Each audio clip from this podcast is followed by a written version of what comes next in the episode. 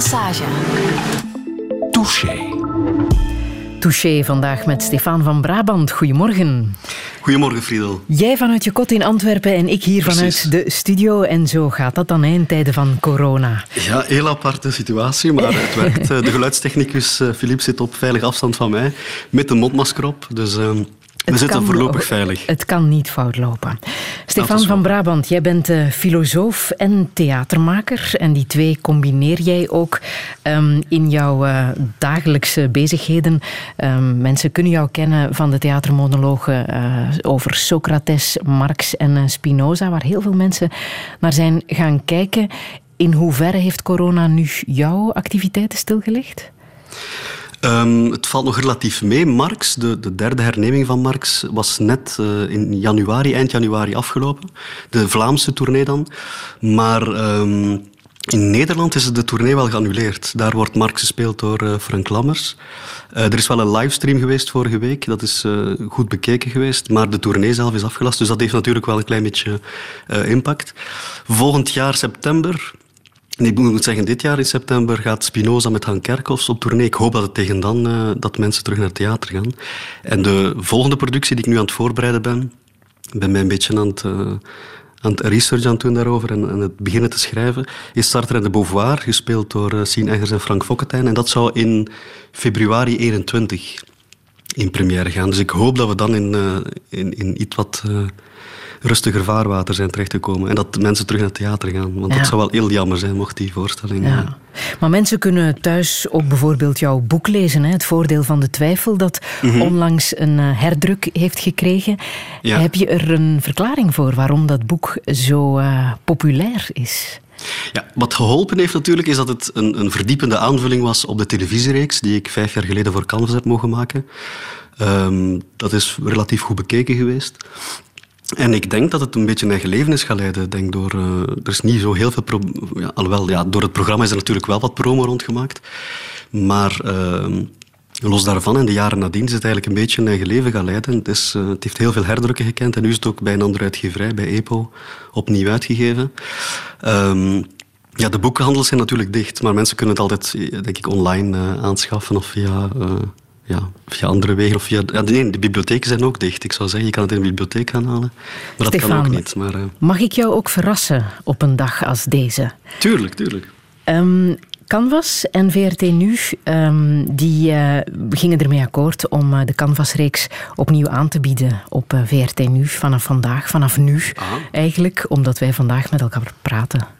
Ah, dat is In deze coronatijden, ja. denk ik, kan het heel erg helend zijn om nog eens naar die geweldige reeks te kijken. Het voordeel van de twijfel. We zullen er zo meteen ook uh, uitgebreid over, uh, over praten. Hè, over al die filosofische vragen die je toen stelde en die nu in deze coronatijden ook weer zeer relevant zijn om eens over na te denken. Ik zag, Stefan, uh, toen ik jouw biografie aan het bekijken was, mm -hmm. dat je ook tien jaar lang verbonden bent geweest aan het gezelschap Compagnie de Koe. Mm -hmm. En dat je je daar uh, in 2005 een stuk hebt gemaakt dat Quarantaine heette. Ja, Precies, dat heb ik uh, geschreven samen met, uh, met Peter van den Ede, de artistiek leider van de Koe, en met Nathalie Broods en Bruno van den Broeke. Uh, en dat gaat over drie vrienden, die jeugdvrienden, die ja, wat ouder geworden besloten hebben om, om, om, de vriendschapsbanden nog eens wat aan te halen. En ze sluiten zich in, in afzondering af en praten over hun vriendschap en over hun leven en de wendingen die hun leven genomen hebben. Um, iets waar je nu nog iets aan hebt? Nu je werkelijk in quarantaine leeft? Goh, ik moet eerlijk zeggen, in mijn leven is er heel weinig verschil. Ik leef eigenlijk al heel mijn leven een beetje zelfgekozen ja? quarantaine. Um, nu, mijn sociale contacten zijn een beetje verminderd wel. Uh, maar ik zit in heel veel WhatsApp-groepen en wij sturen voortdurend uh, grapjes naar elkaar. Dus we, houden, we proberen er de lol uh, in te houden. Um, maar uh, die voorstelling staat eigenlijk, los van de titel, heeft die heel weinig uh, relevantie op dit moment, denk ik. Uh, het gaat er wel over, over ja, kan je alleen zijn? En is, ja. zijn we niet allemaal fundamenteel alleen dat soort algemene ja. vaststellingen? Over het nut van al dan niet samenleven, lees ik ja, en het kunnen, het kunnen alleen zijn, de kunst mm -hmm. van het kunnen alleen zijn, denk ik heel belangrijk op dit moment. Um, ik kan, ik, voor mij is het zelf een noodzaak om, om uh, vaak alleen te zijn. Ik moet de tijd die ik met mensen doorbreng minstens dubbel zo lang uh, alleen doorbrengen. Uh, maar ik denk dat dat niet voor veel mensen geldt en dat dat dan misschien vandaag wel problematisch kan zijn. Ah, ah. want hoe zou jij jezelf omschrijven? Mm, dat, is een, dat, is heel algemeen, hè, die vraag. Ik denk dat... Um, dat het beeld dat anderen van mij hebben ook vaak niet het beeld is dat ik van mezelf heb. Dus we zijn denk ik altijd een blinde vlek voor onszelf, of toch op zijn minst uh, raadselachtig of, of vreemd voor onszelf en elkaar. Maar heel algemeen denk ik dat ik een twijfelende mens ben, maar dat ik ook heel veel plezier ontleen aan die twijfel aan het uh, onderzoeken en aan het uh, studeren. En eigenlijk vanuit een, het niet weten hè, van hoe de wereld in elkaar... Ik begrijp gewoon niets van de wereld en van mezelf en van het leven. En dat is de dat jaagt mijn denken aan, of dat is de motor om, uh, om nieuwsgierig te blijven en nieuwsgierig te zijn naar de wereld. En dat is eigenlijk wat ik doe, heel mijn leven lang. Uh, de, de, de, de, werkelijkheid bevragen eigenlijk. Ja, ja. Jouw VZW dus... heet ook De Verwondering. Ja, ja, ja. ja, Welke betekenis zit daarachter? Uh, wel, de verwondering, dat is een beetje cliché, maar bon, uh, de, de, filosofie begint bij de verwondering. Hè, bij Ehm, de vaststelling, je verwondert je over dingen die je, die je niet kent of die je niet begrijpt of die je niet weet. Um, daar ga je pas met aandacht terug naar kijken. De vanzelfsprekendheden worden doorbroken door je te verwonderen. Het is, het is het begin van alle denken, denk ik. Hè. Uh, zij Plato en Aristoteles al. Dus het verwijst daar uh, natuurlijk naar, naar een bepaalde algemene levenshouding van proberen met aandacht en met nieuwsgierigheid en met verwondering in het leven te staan. Mm. Ik hoor klokken luiden, een bijaard. Dat is hier de Sint-Joriskerk uh, op het uh, Mechelsplein hier in Antwerpen. Ja. Die uh, zich laat horen. Ja, om elf uur. Geen last gehad van het zomeruur van morgen? Ja, wel, ik ben eigenlijk een langslaper, dus het is, moet eerlijk zeggen, een beetje lastig geweest. Maar, maar het lukt wel. Het voordeel is, we zitten een uur minder lang in quarantaine. Ja, er is altijd toch wel een voordeel. Stefan van Brabant, welkom in Touché.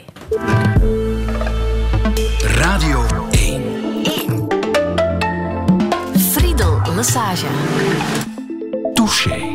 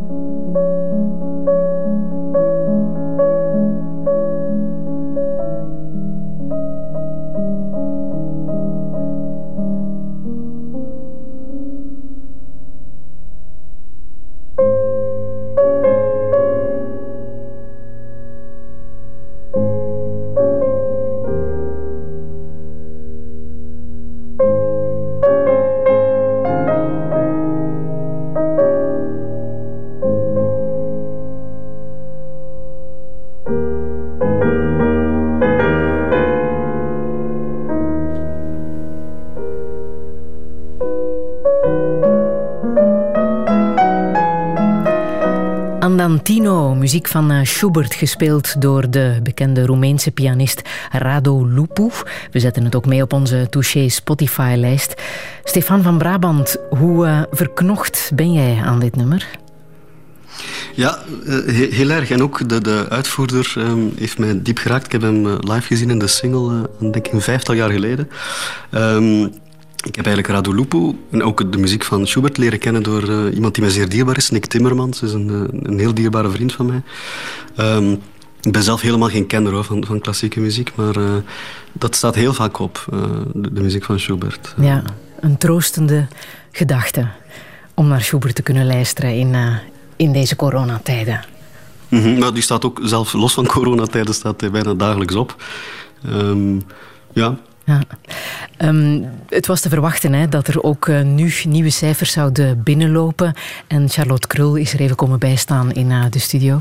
Charlotte, je hebt nieuws. Ja, inderdaad. Er zijn de voorbije 24 uur opnieuw 78 mensen overleden aan de gevolgen van het coronavirus. Dat is het hoogste aantal op één dag tijd in ons land. Er zijn nu in totaal 431 overlijdens geteld. En het aantal ziekenhuisopnames blijft ook stijgen. Er zijn nu meer dan 4000 mensen opgenomen in het ziekenhuis, waarvan 867 op intensieve verzorging. En dat is nog ruim onder de beschikbare capaciteit, maar dat aantal zal de komende dagen zo goed als zeker nog toenemen. Meer daarover om 12 uur in het nieuws. Dankjewel, eh, Charlotte Krul. Stefan van Brabant, zijn dat cijfers die jou bang maken? Als ik, als ik heel eerlijk antwoord, uh, wel. Maar ik probeer het ook altijd een beetje uh, nuchter en uh, relativeren te bekijken. Maar ik vind het absoluut geen, geen prettige tijden natuurlijk. Hè. Het is, mm -hmm. En hoe doe je dat als je zegt, uh, ik probeer het nuchter te bekijken? Um, door, door afstand te nemen en, en door het, het uh, ja, nuchter te bekijken. Door het, um, als ik dan zie dat het 1,5% is, de, de sterfgevallen zijn 1% van het totaal aantal besmettingen. Dan, uh, dan denk ik, oké, okay, dat is, ja, hier moeten we mee, mee zien om te gaan, en te, uh -huh. zien mee te dealen ja, het is een, een, moeilijke kwestie, vind ik het. Ja. Uh, ja. Ook hoe ik ermee moet omgaan hoor. Ik probeer. Um, ja, het is, het is even een heel uh, onwezenlijke tijd. Eigenlijk. Ja, ja. In jouw boek Het voordeel van de twijfel heb je een hoofdstuk gewijd aan tegenslag. Hè? En daar stel je de filosofische vraag: is tegenslag altijd slecht? Nu, op dit moment hebben we één hele grote tegenslag uh, waar de hele wereld mee uh, kampt.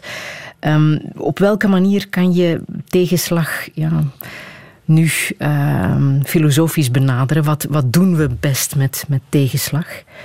Wel, het confronteert ons met een heleboel zaken, onder andere dat het leven fundamenteel altijd al uh, onzeker is en onvoorspelbaar is en grillig is. En dat we het niet onder controle hebben.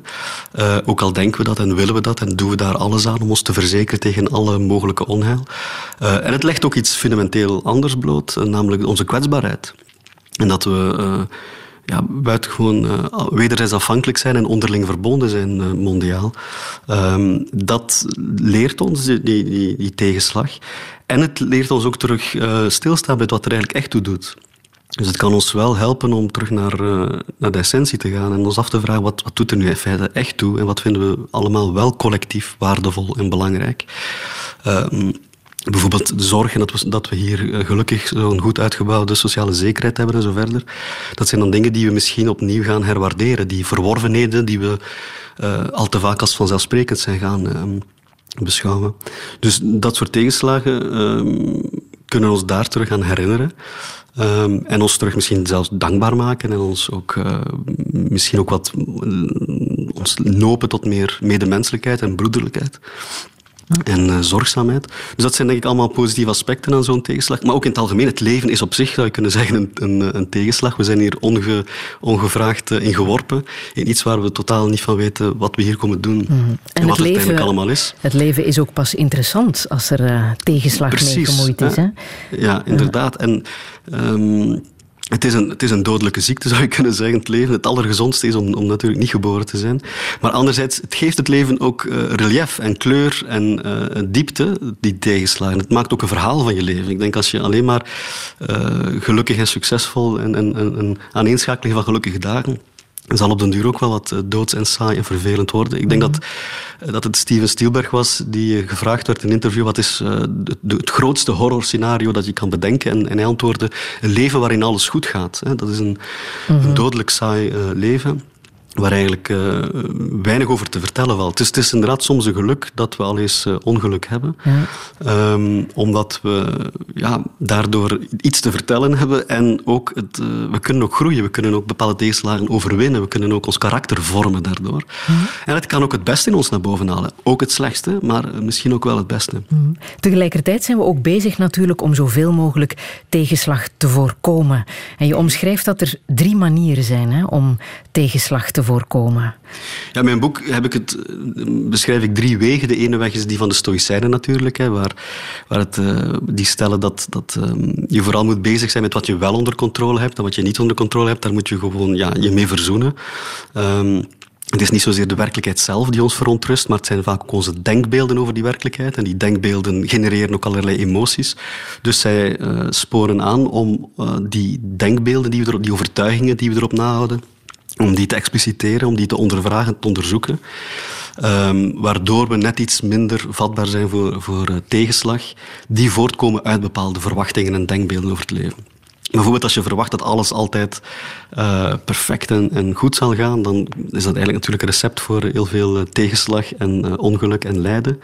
dus dat is een beetje de ene weg, hè, die van de Stoïcijnen. Een andere weg die ik beschrijf is die van Nietzsche of ook van Martha Nussbaum, van omarm uw lijden of omarmde tegenslag. Eh, het cliché van wat, wat u niet uh, ombrengt, maakt u sterker, van, van Nietzsche. Um, maar ook de tragische, de, de, de, de, tragici in de, in de Griekse oudheid uh, hadden een bepaalde houding met de met de grilligheid van, van het lot en van het bestaan. En proberen dat eigenlijk als een wezenlijk kenmerk te zien van een, van een zinvol en een rijk menselijk bestaan.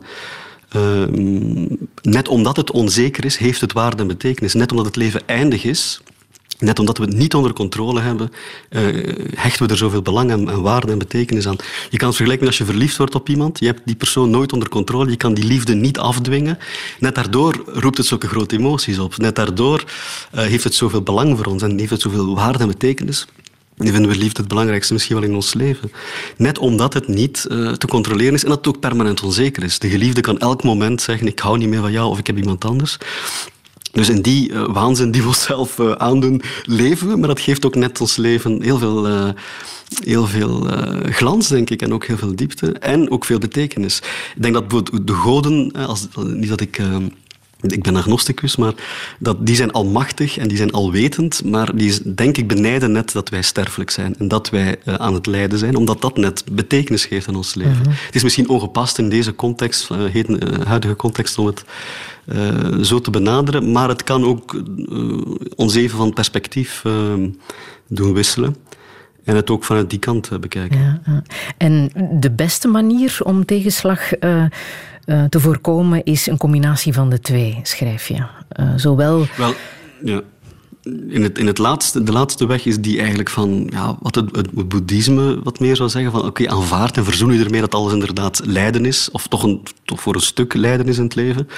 Eh, dat je de dingen niet onder controle hebt, dat de dingen permanent veranderen dat er ook geen zelf is of geen essentie is. Um, en tegelijkertijd uh, probeer ook de waarde te zien van kwetsbaarheid en de waarde te zien van afhankelijkheid of van wederzijdse afhankelijkheid en onderlinge verbondenheid.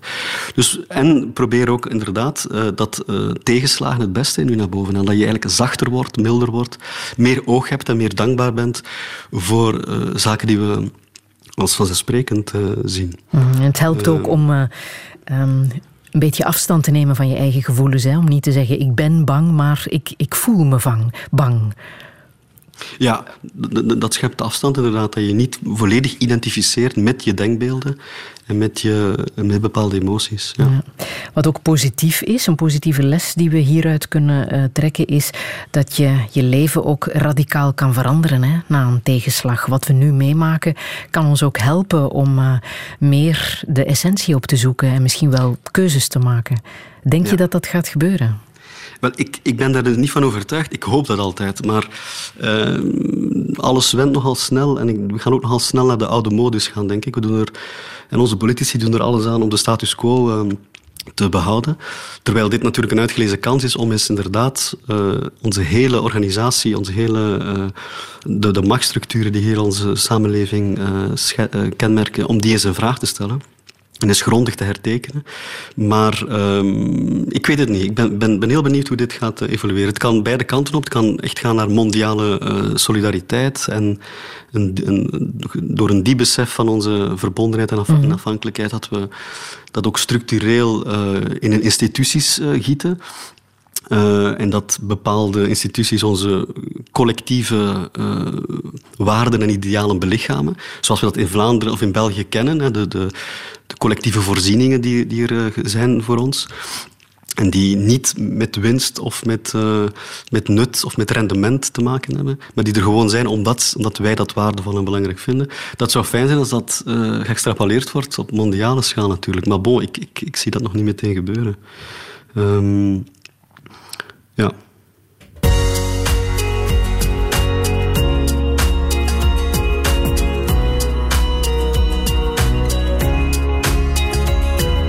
De eerste keer verliefd zijn, het is het dat er is. We kan de leren kennen in het lange is.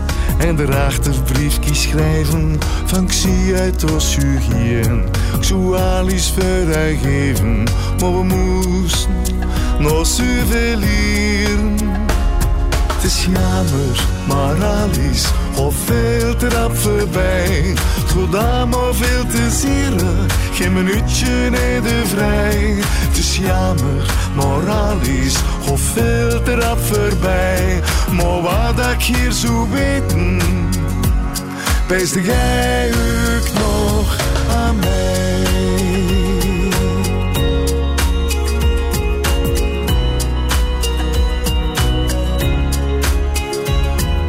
Keer meer sans toerzien en je wordt er ook weer bij. Komt er mee in de rupsen, geen onplotske vrij. Mijn één keer werd het donker, ik was eigenlijk niet gerust. Maar je pakte mij goed vast en je mij voor gekust. Het is jammer, moralisch, of veel te voorbij. Het gaat allemaal veel te zieren, geen minuutje reden vrij. Het is jammer, moralisch, of veel te rap voorbij. Maar wat ik hier zo weten, jij ook nog aan mij.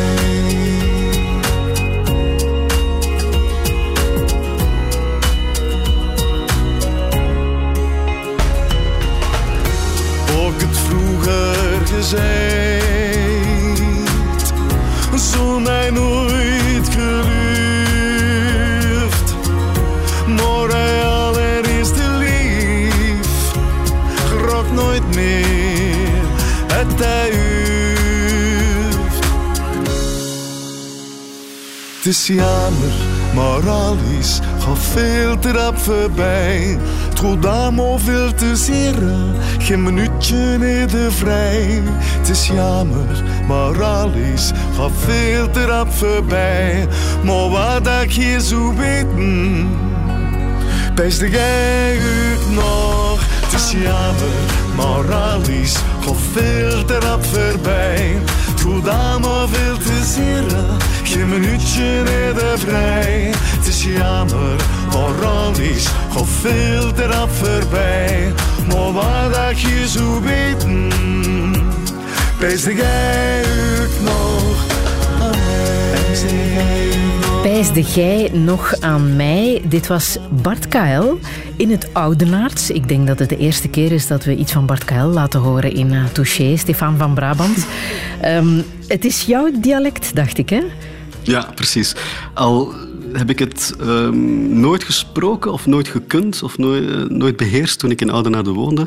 En ik heb het eigenlijk pas uh, leren spreken toen ik op de toneelschool in Antwerpen op studie Herman ah, ja? kwam. Ah. Uh, grappig genoeg. Ja. ja. Zeg, en hoe ver gaat jouw liefde voor Bart KL, Stefan? Wel, Bart Keil, dat was in mijn kindertijd mijn idool. Um, je had in Oudenaarde, je had je drie grote figuren. Adriaan Brouwer, Joti Tooft, die voor mij mijn puberteit heel belangrijk is geweest. Uh zijn graf lag trouwens een paar straten van waar ik woon, dus ik ging daar af en toe eens uh, goeiedag gaan zeggen.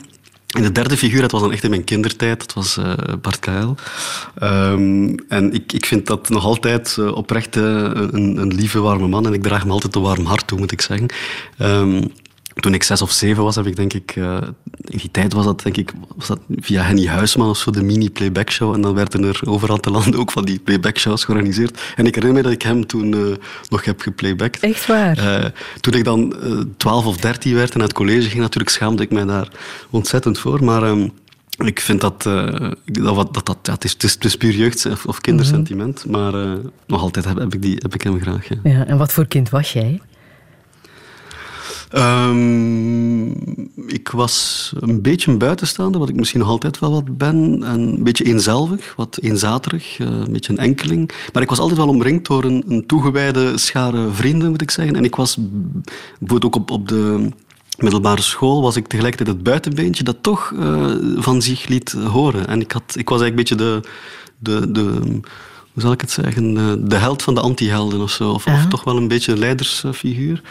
Uh, ik schreef het school, voor het schoolkrantje en ik, ik presenteerde de honderdtage, dat soort zaken. Dus ik, had, ik heb eigenlijk twee trekken um, in mij. Enerzijds dat introverte, dat sterk aanwezig is. En, dat, en anderzijds ook het willen toch delen en uitdragen en meedelen en doorgeven wat, van wat ik waardevol en belangrijk vind.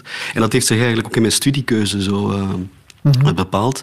Namelijk uh, eerst de, toneels, de toneel- en muziekopleiding aan Studie Herman Teiling, maar daarnaast ook een opleiding filosofie later. En dan, nu is ook, integreer ik die twee in mijn werk. Dus enerzijds mijn liefde voor filosofie, literatuur, mij terugtrekken op mijn kamer, um, uh, studeren, uh, reflecteren, contemplatie. Voor mij heel belangrijk om lange tijd mee af te zonderen en alleen te zijn. Maar ik heb ook die behoefte om dat dan af en toe ook eens uh, op bepaalde momenten naar buiten te, te, brengen en dat mee te delen. Wat ik allemaal gelezen en verzonnen en geschreven heb. Mm-hmm. Um, dus dat zijn zo'n beetje die, die, die, twee trekken in mij. Ik denk dat dat voor veel mensen wel herkenbaar is. Hoor. Dat is niet zo uh, speciaal, denk ik. Maar, en kan je uh, zeggen hoe je in uh, filosofie geïnteresseerd geraakt bent? Ja, wel, ik denk... er resoneerde iets met mij toen ik het boek De Wereld van Sophie kreeg op mijn 11 of 12. En dat was van mijn zus. Mijn zus is heel belangrijk in mijn leven, Petra. Die heeft mij dat boek cadeau gedaan, denk ik. En ehm, toen is er toch een soort... Uh, toen ben ik besmet geraakt door dat virus. Het is een beetje ongepast, die terminologie. Maar dat virus van het vragen stellen en het, uh, uh, de, de verwondering is, is toen begonnen. Ja. En zij is maar, ook filosoof. Toch wel bijzonder. Ja. Twee filosofen in één ja, gezin. De, in de ene gezin, ja. ja, ja. Heb je daar een verklaring voor? Nee, wel, dat is, ik, ik, we, hebben, we hebben ons daar samen ook al vaak over ver, verwonderd en verbaasd. Dat is iets ja, speciaal, ja. Maar toch bijzonder, uh, denk ik, hè, als jouw zus ook filosoof is. Dat zijn prettige familiebijeenkomsten, denk ik dan. Ja, en ook af en toe is een discussie. Mijn, mijn, mijn zus is nogal hevig uh, feministen en zo. En af en toe kan dat eens botsen. Maar dat is allemaal fijn natuurlijk ook. Hè? Ja. ja. Je bent ook op je twaalfde al vegetariër geworden. Ja. Wel, ik ben... Mijn, mijn, mijn achtergrond, hè, mijn, mijn ouders zijn uh, arbeiders en, en bedienden... En, mijn grootouders waren boeren, uh, langs de kant van mijn moeder. En uh, ik zag rond mijn, ja, denk in mijn kindertijd zag ik zo uh, kippen en, en, en, varkens en koeien op, op het erf. En ik, ik heb ook een paar slachtingen meegemaakt. En dat, dat ging toch wel door merg en been. En ik heb toen eigenlijk puur op, op, op, door, door die emoties te ervaren besloten om dat dier dat dan smiddags op de tafel verscheen, om dat niet te, op te eten. Um, het is natuurlijk wel wat om in een, in een boerenfamilie vegetariër te zijn. Dat, uh, ik heb heel veel... Um, uh, op alle familiefeesten werd ik geridiculiseerd uh, ja? van die keuze. Um, maar, en dan later is dat dan natuurlijk ook wat filosofischer onderbouwd en ethischer onderbouwd geraakt. Um, maar het is wel vertrokken vanuit een geraakt zijn. Door, uh, door, vanuit een soort ja, kinderlijke, kinderlijke gevoeligheid. Um, en nu is dat al heel mijn leven eigenlijk. Um, ja, voor mij een vrij normale uh, toestand. Uh, ja, want je schrijft er ook over in, uh, in jouw boek, hè, Het voordeel van de twijfel. Mm. wijd je een hoofdstuk aan het eten van vlees. Is vlees eten moord? Nu, als je het even doortrekt naar wat nu aan het gebeuren is. Het virus komt van een vleermuis. De mensen zijn mm-hmm. met te veel en komen meer en meer op het terrein van de dieren. De verhouding tussen mens en dier moeten we misschien ook wel herzien. Hè? Je wordt, ja, sowieso. Hè? Ja. Ja, sowieso. En ik denk dat we, dat ook internationaal moeten proberen druk te zetten. Ik, ik weet niet of het nu al verboden is, maar dat zou moeten toch kunnen verboden worden. Die, dat soort vleesmarkten of dierenmarkten daar in, uh, in China. En natuurlijk dat we allemaal te dicht op elkaar leven, dat daar van alles uh, uit voortkomt. Um, dat, is, uh, ja, dat, dat, ligt voor de hand. Dus we moeten inderdaad heel veel dingen herbekijken, denk ik. Onze levensstijl, onze levenshouding. Um, ik weet niet of dat, of dat daadwerkelijk ook grondig gaat gebeuren, maar ik mag het hopen, ja.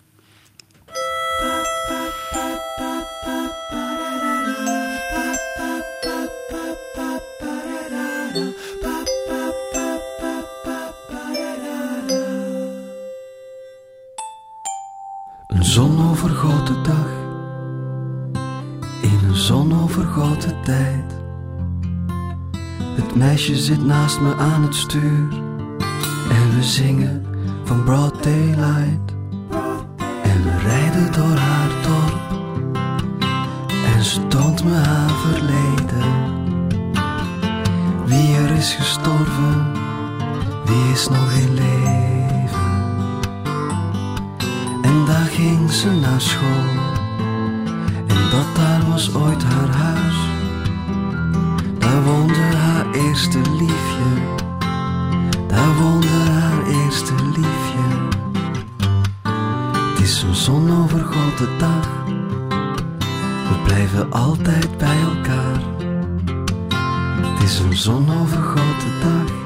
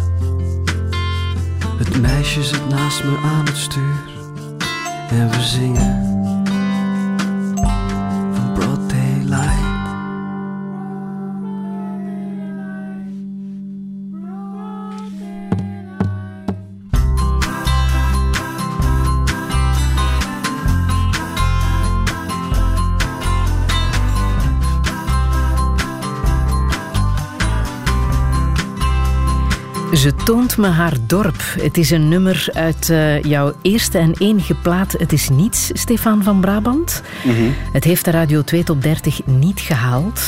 nee, nee. Bart KL ben je niet achterna gegaan. Doet het pijn dat je niet de popzanger bent geworden waar je van droomde als kind? Ik wou als kind eh, popzanger en uh, schrijver worden. En popzanger wou ik worden omdat ik... Um, uh, ja, Luc de Vos was heel belangrijk voor mij in mijn uh, puberteit. En ik wou daarom popzanger worden. En schrijver wou ik worden omdat ik... Um, ja, grote fan was van, bewonderaar was van, uh, van Brusselmans toen ik 12, 13 was. En die bracht mij dan bij Reven en Bukowski en Fante. En ook van Rudy van den Dalen, de, de dwarskijker van Humo. Die bracht mij heel veel taalplezier bij. En, um, en, uh, en dat zingen heb ik dan... Ik heb dan op Studio Herman Teiling gezeten en dat heb ik dan geprobeerd. Maar ik weet van mezelf ook, ik ben absoluut geen grote zanger. Ik, uh, ik ben niet echt...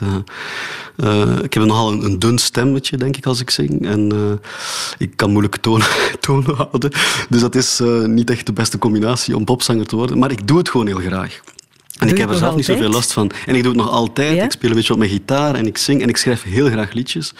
Eh, en vaak van die naïeve, eh, eh, of, schijnbaar na- naïeve liedjes, waar toch altijd een soort melancholische ondertoon in zit.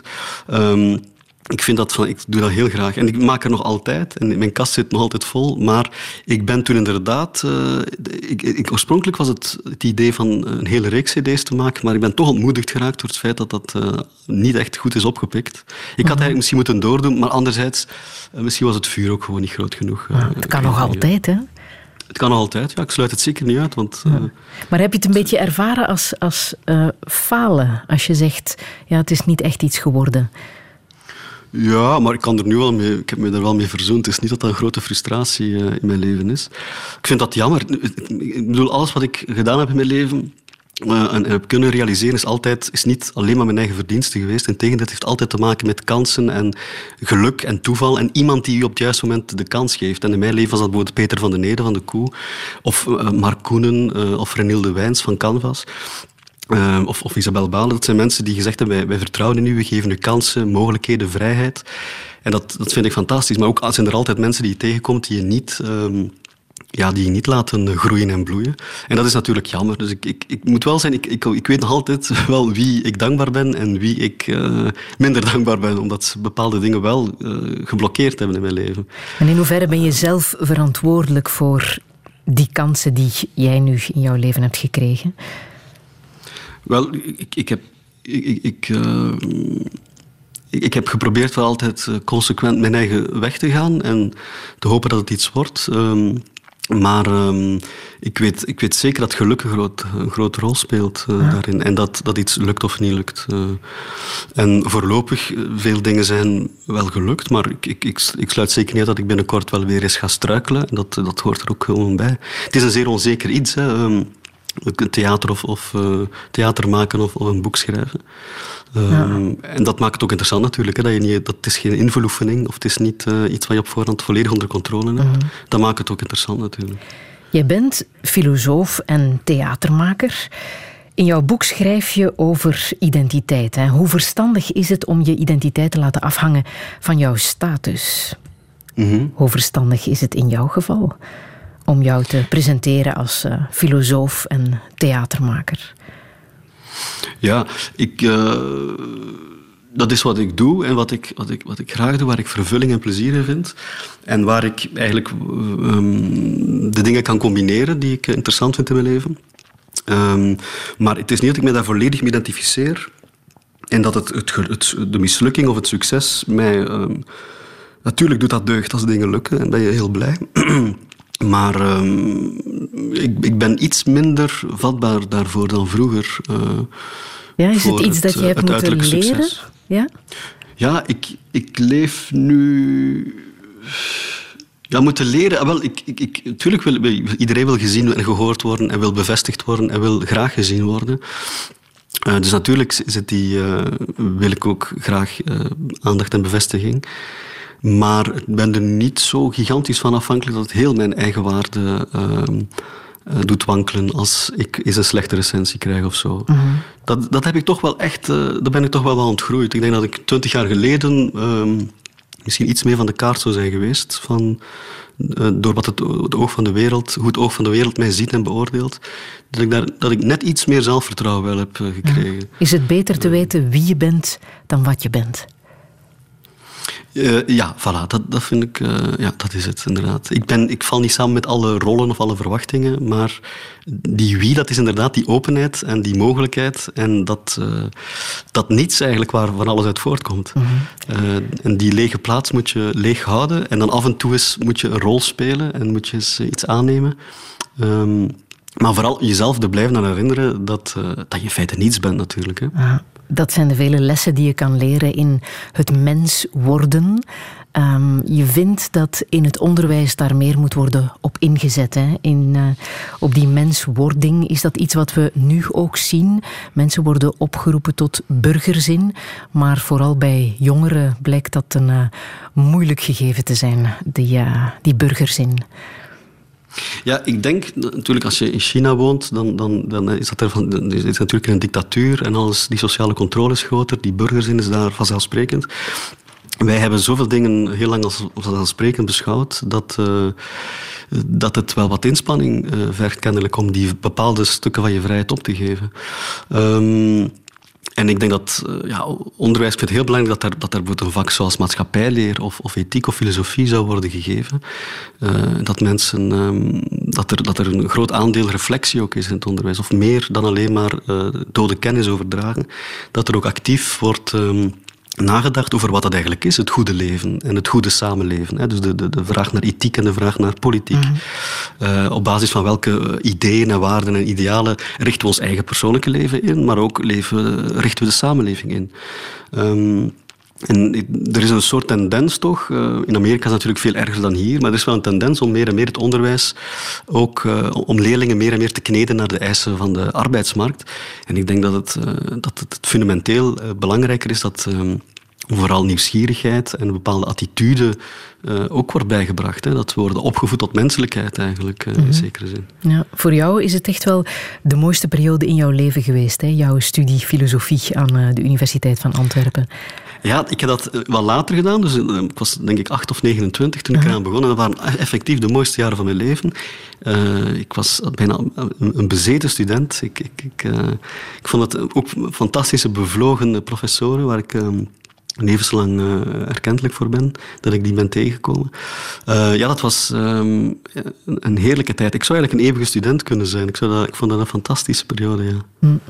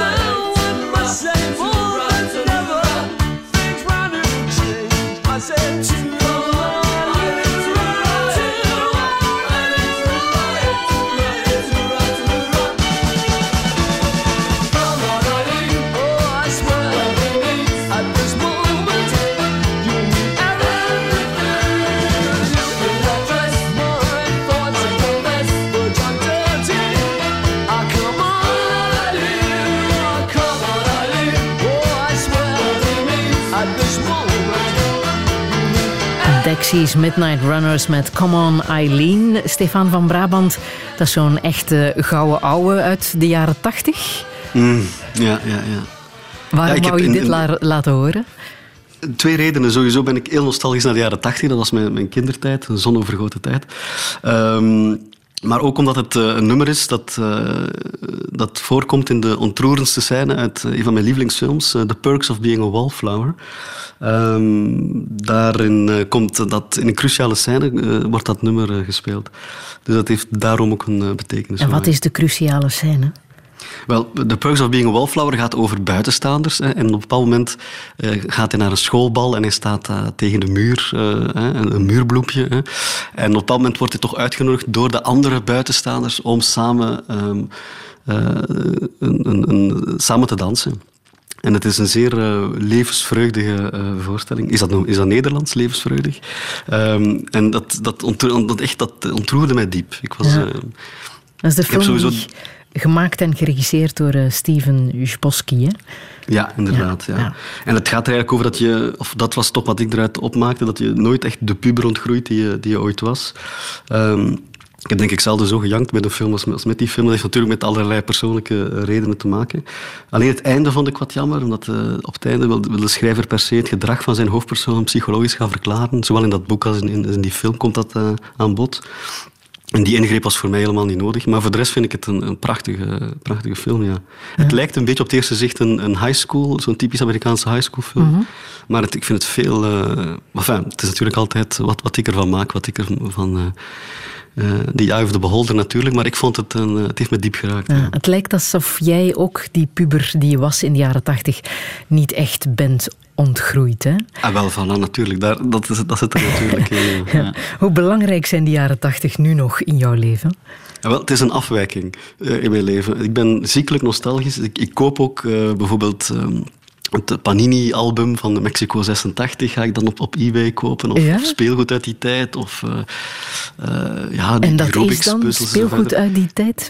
Wat is Ja. het dan? Die, die A-team eh, poppetjes of zo Ah, ja. verzamel ik dan. Eh, en dat, ik ga er nogal ver in en dat kost me, ook, dat kost me op den duur ook wel wat. Of ik koop ook platen van, of het singeltje van Sandra Kim bijvoorbeeld, eh, 86, J'aime Ja. la vie, of, of Madonna, of, of weet ik allemaal. Of Danny de Munk. Hè. Eh, ehm, en ik kan me daar dan in Ja. En ik, elke dag denk ik dat ik hier toch wel... ehm, in mijn woonkamer eh mij volledig laat gaan en dans op muziek uit, de- uit de jaren tachtig. Echt waar? Dus naast Schubert en, eh en Tord Gustafsson en zo zit ik ook naar die, eh, naar die jaren tachtig muziek te luisteren. En heeft dat ook een voordeel dat je je wentelt in die nostalgie? Ik, ik, heb, ik ontleen daar plezier aan, maar het is tegelijkertijd gaat ook natuurlijk gepaard met een zekere weemoedigheid eh, en een verlangen naar, naar een soort eh, gemis. Het is natuurlijk een constructie, hè, want je, je kleurt altijd je verleden bij en eh, niet zo onbetrouwbaar als je geheugen of je herinneringen. Ehm, dus ik, ik maak daar natuurlijk een, iets onschuldigs en iets zorgeloos van. Dat zal het ongetwijfeld niet geweest zijn, maar ja, op een of andere manier eh, blijf, blijf ik mij daar... Ik, ik geniet er eigenlijk echt van. Om daar, eh, ook, ook programma's uit die tijd, eh, of films uit die tijd, om die terug te zien. ja. Herbekijk je? Ja, heel vaak. Heel Ja. Back to the Future bijvoorbeeld, of dat soort dingen. Maar, ehm, en dat is niet alleen maar ironisch, ik kan het ook oprecht goed vinden allemaal. Ja, want Die, je doet er eh, die niet neerbuigend of zo over. Nee, Integendeel, nee, nee. je schaamt alles heeft er betekenis. Eh, Nee, dingen hebben om verschillende redenen betekenis. Dus eh, dit zal natuurlijk te maken hebben met... Je kan het allemaal gaan psychologisch verklaren, dat hoeft voor mij ook niet per se. Maar als het betekenis heeft, heeft het betekenis. Dus, en dat heeft het. Ja. Jij zit normaal gezien een viertal keer per week in de bioscoop. Mhm. Dat gaat nu niet, hè? Nee, dat, is, ja, dat mis ik wel. Ja. hoe los je die nood nu in? Ik, ik lees meer en ik, eh, ik heb wel een dvd-collectie. eh. ik heb wel de laatste film die ik zag, nog net voor, eh, voor, de, voor de lockdown, was de laatste film van Correda. Dat is een van mijn lievelingsregisseurs. Ehm, La Vérité eh, is nu, speelde in de cartoons. Maar dat kan je nu denk ik wel online ook eh, kopen of huren. Bij eh, Lumière dacht ik, dacht zoiets gelezen te hebben. Eh, maar Corrida is voor mij... ja, Still Walking is misschien wel de mooiste film die ik, die ik ooit gezien heb. Uh, zelden zo diep ontroerd geweest als door die film. Ja. En kan je, Omdat, zeggen, kan je zeggen waarom? Omdat, wat Corridal altijd doet, hij schrijft het ook zelf en hij regisseert het ook. Het is altijd heel, het is altijd heel diep menselijk, weinig plot. Het gaat vooral over de menselijke verhoudingen, die staan centraal. En het is buitengewoon fijngevoelig qua dialogen, buitengewoon subtiel qua spel en dialogen. Zeer suggestief, zeer warm, vertederend altijd. Er spreekt ook altijd een heel groot mededogen uit. Een mededogen met, met uh, de spartelende mensen die we, die we allemaal zijn. En, uh, en, ik ben altijd ontroerd doordat er tegelijkertijd altijd een grote lichtheid in zijn films zit. Dus ik vind dat een, een unieke uh, filmmeester eigenlijk. Ja. En daarnaast heb ik, staat mijn, mijn, mijn kast vol met dvd's van Woody Allen. Hè. Dat, vind ik, vind ik ook, dat is ook een van mijn favoriete regisseurs. Ja, en waarom precies? Ja, ik, ja heel, die, heel de, de wereld die je daar oproept en de, het type personages en de zichzelf stuk analyserende mensen die, die uh, wat aanmodderen uh, in dat leven en er altijd een zootje van maken doordat ze dus met alle, alle neuroses. En, dat, ik vind dat buitengewoon geestig en het raakt mij ook iedere keer en het is altijd troostrijk ook. Um, en dat hij zijn dochter seksueel zou hebben misbruikt, is dat geen bezwaar om nee, fan te zijn van zijn films? Nee, want ik, je, hebt, je, hebt, je hebt de mensen, je hebt zijn kunst, hè, dus ik vind dat een heel vreemde beweging. Ja dat dat uh, dan veroordeeld wordt. Hij is ook nooit veroordeeld en we weten het ook niet. Dus ik geef hem uh, graag het voordeel van de twijfel. En dan nog, uh, in het verleden, je kan eigenlijk die helft van je boekenkast wegkieperen als het gaat over de, de daden van sommige mensen of de, de, misdaden van sommige kunstenaars. Dus ik vind dat minder relevant, ja. De uitgeverij heeft nu toch beslist om zijn memoires niet ja. uit te brengen. Hè? Die zouden in april verschijnen. Die had jij toch wel nu... graag gelezen? Ja, dat wel, maar er is nu een andere uitgeverij die dat blijkbaar nu toch wel gaat doen. Dus dat, vind, dat stemt mij dan weer uh, heel gelukkig. Ja. Komt er na Marx, Socrates en Spinoza ook een Woody Allen monoloog? Een monoloog uh, niet, maar de, de, stukken die ik bij de koe heb gemaakt, uh, die zijn altijd wat Tsjeckoviaans en wat Woody Allen-achtig. Ah, ja. um, en de film Trio, uh, gebaseerd op een toneelstuk van mij, Hechten, -hmm. heeft ook wel wat verwantschap in alle bescheidenheid. Hoor, want ik, ik, ga mezelf nu niet met Woody Allen gaan vergelijken. Maar ik hou wel van die taal en die humor en dat soort type personages. Ja. Trio is de film die Matteo Simoni heeft gemaakt. Hè? Met Bruno van den Broek en, Ruud, van den Broeke en uh, Beekman. Ruud Beekmans. En ze hebben heel veel bijgeschreven, geschrapt, dus het is absoluut ook uh, hun scenario, maar wel gebaseerd voor een heel groot stuk op, uh, op het toneelstuk dat ik in opdracht van hen gemaakt heb. Ja, en dan mocht je mee op het podium bij de première. Ja, ja, ja tuurlijk. Ja. Mooi moment. Ja, dat vond ik een hoogtepunt ook. Ja. Ja. Ja. Ik heb uh, muziek uit uh, de film Still Walking, waar je zo net over sprak, van ah, uh, Hiro Kazu Koreeda. Zullen we even naar luisteren? Dank u.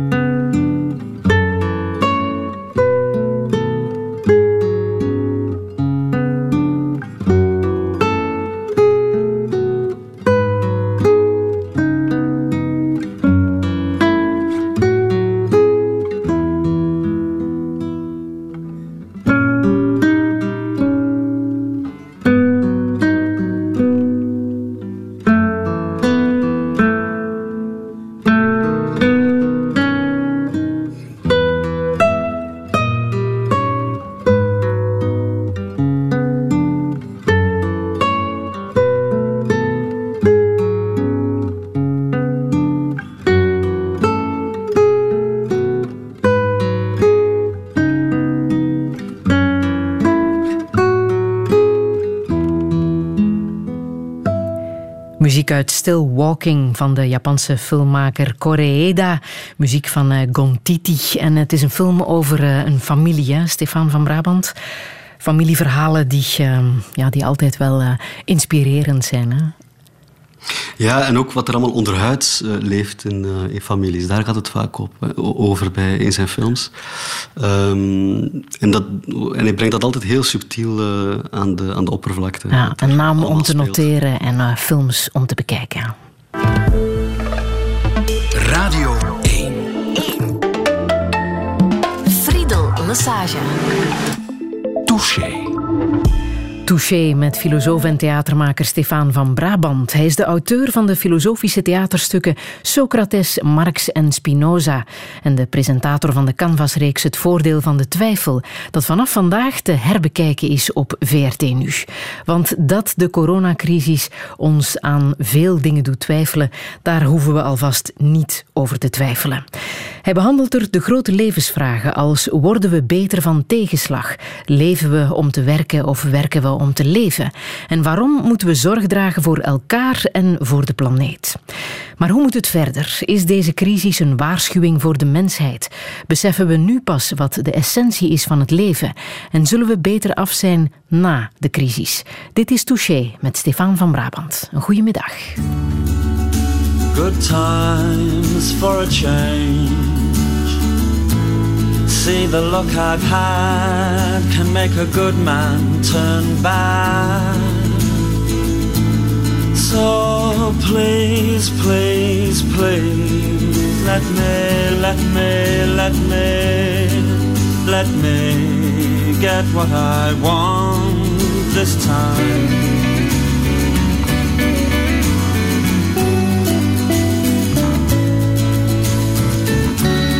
Haven't had a dream in a long time. See, the life I've had can make a good man bad. So, for once in my life, let me get what I want. Lord knows it would be the first time Lord knows it would be the first time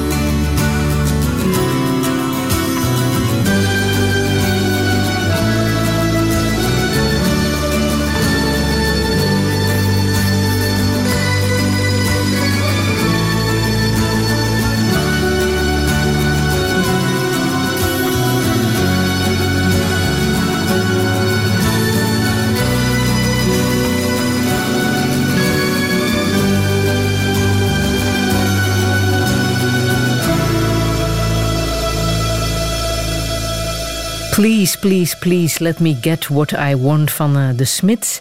En ook uh, luid meegezongen door Stefan van Brabant uit zijn kont. Maar we hebben de lijn niet opengezet, Stefan. Gelukkig, Het was wel heerlijk gelukkig. om te horen. maar dit zing jij dus mee. Dit soort ja, ik, nummers. ik ben een grote bewonderaar van Morrissey en van de Smiths. En dit nummer is... Um, ik vind het echt in al zijn eenvoud, in al zijn directheid, is het zo treffend. Al die, die smart, dat verlangen, dat gesmacht en gedweep. Dat ook zwelgen een beetje in, in verlangen. Aha. En tegelijkertijd is het ook altijd ironisch natuurlijk. Uh, het is, je weet ook altijd wat afstand in te nemen, waardoor je jezelf in al je pathetiek ook kan gadeslaan en ook kan glimlachen om al, jouw, uh, om al dat gedroom en gewil en verlangen. Ja, Good Times for a Change, zo begint het. Het is een mm. nummer dat ook wel past in tijden van corona. Het verlangen naar dat oude leven is groot, hè? Als we horen en zien wat mensen allemaal denken en doen. Mm -hmm. Is dat, ja, dat ja. is dat logisch? Dat we toch eerst willen teruggrijpen naar het oude leven?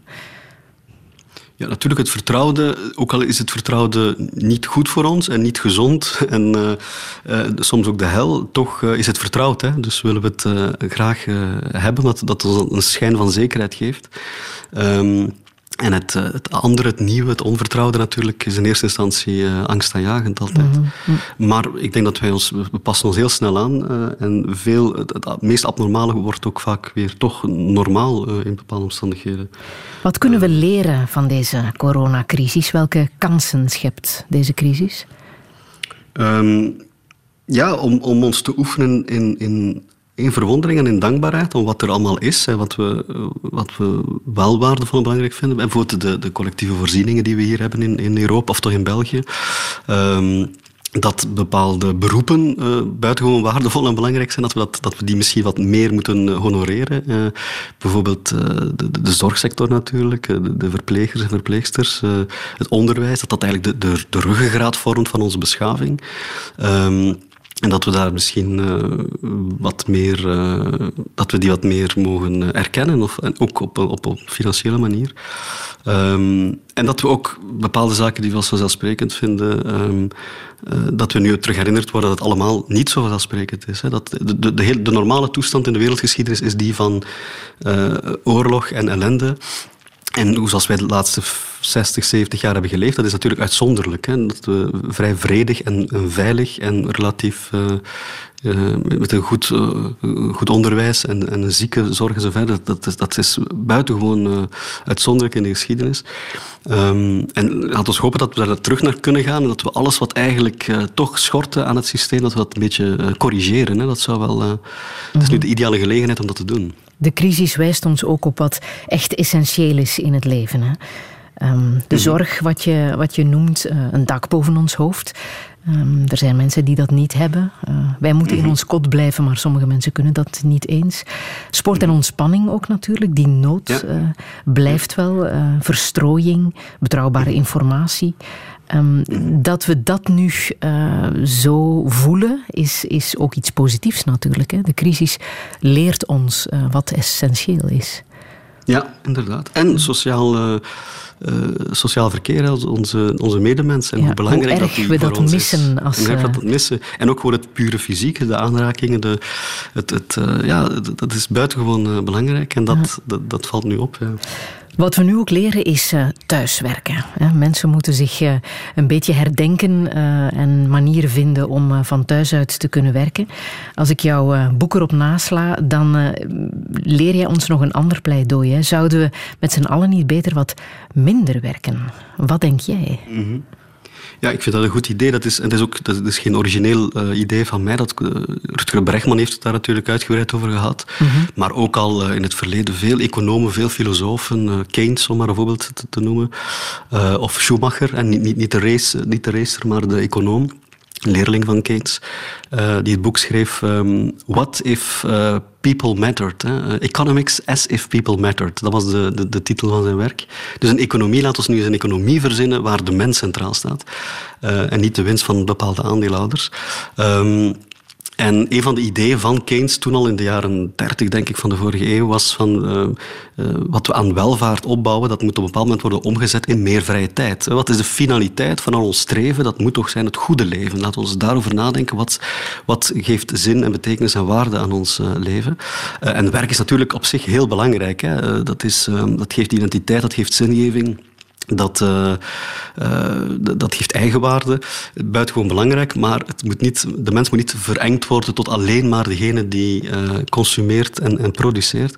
Maar daarnaast moet hij ook de tijd en de ruimte en de mogelijkheden en de kansen krijgen om zich voluit te ontplooien en te ontwikkelen en al zijn passies en talenten te kunnen te kunnen ontwikkelen. En ook gewoon tijd te hebben voor, uh, ja, voor, voor, uh, voor familie, voor vrienden, voor zaken die er eigenlijk echt toe doen. Uh, wat mij altijd, wat mij altijd op die ideeën brengt, is de, de, de, de befaamde sterfbedtest van Aristoteles. die zei van als je op je sterfbed ligt en je kijkt terug op je leven, hoe wil je eigenlijk herinnerd worden? Wat vind je waardevol en belangrijk? En waar wil je tijd aan uh, spenderen? En het idee is denk ik niet dat je denkt van ah, mijn koopkracht is gestegen in 2020. Ja, dat zal nu in dit, in dit jaar nu niet het geval zijn, maar bijvoorbeeld in de toekomst. We gaan eerder terugdenken aan oké, okay, hoeveel tijd heb ik door kunnen brengen met uh, kinderen of kleinkinderen of weet ik veel, mm. of uh, vrienden en familie en geliefden.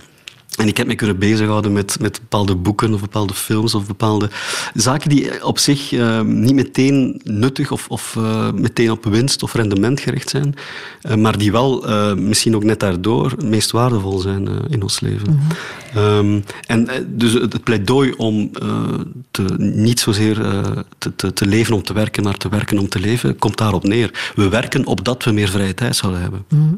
Toch en het is blijkt, een merkwaardig... Mm -hmm, ja. Sorry, ja zeg maar. Toch blijkt nu in eh, deze coronatijd dat veel mensen moeite hebben om die vrije tijd in te vullen. Hè?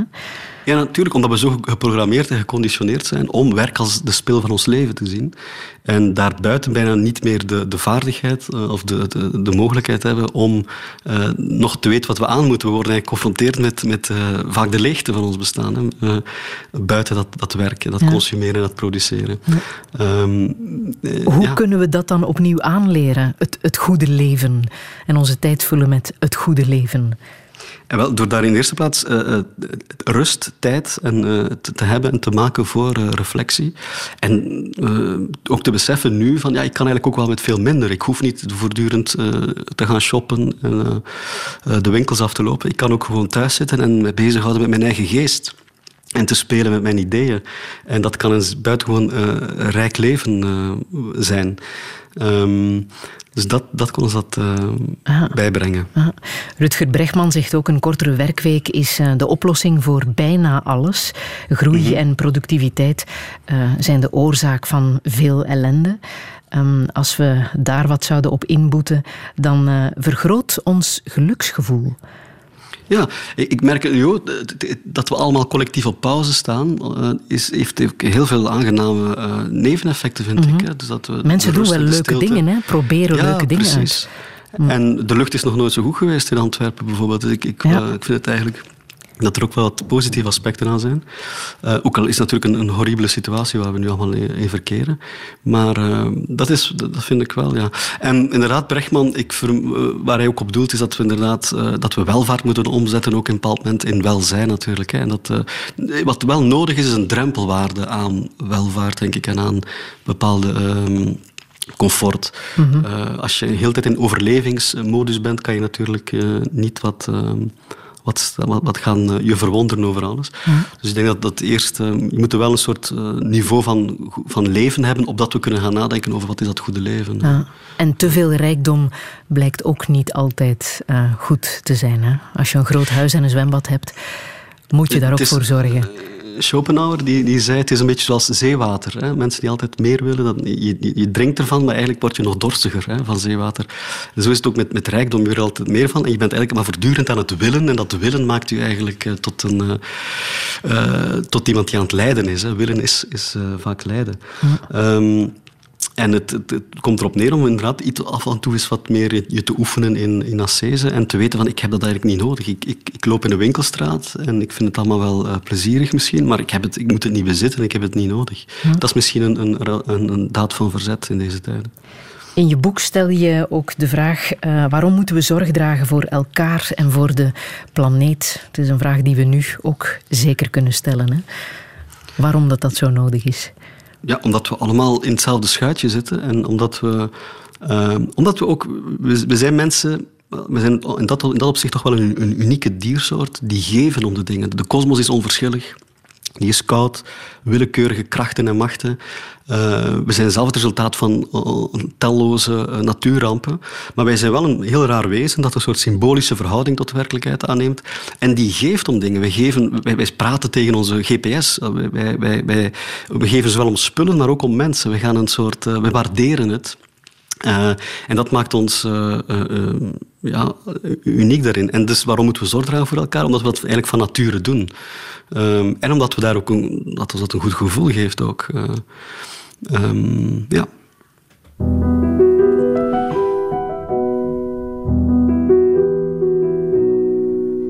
Om half acht morgens, dan is het zover, dan slaat zijn wekker de ratelslag, het vaste teken om op te staan.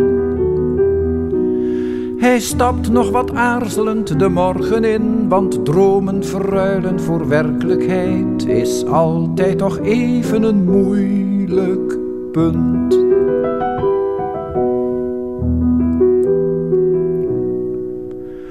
Gewoonte brood met gewoonte jam, gewoonte thee en gewoonte krant waar niks in staat dan gewoonte nieuws.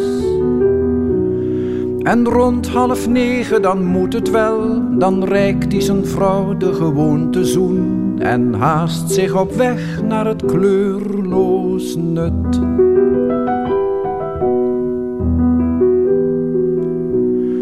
Soms heeft ook hij wel een zwak moment, dan denkt hij het leven moest leven zijn met wonderen erin en een warmtevuur.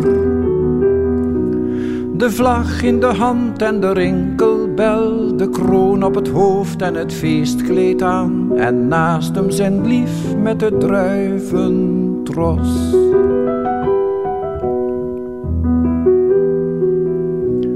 Maar dromend bouw je geen status op. Hij weet dat zaken voor het meisje gaan. Zijn handen kneden de tijd tot geld. Zo rijgen de dagen zich één voor één tezamen tot jaren van welbesteed. Tezamen tot leven van nooit geleefd.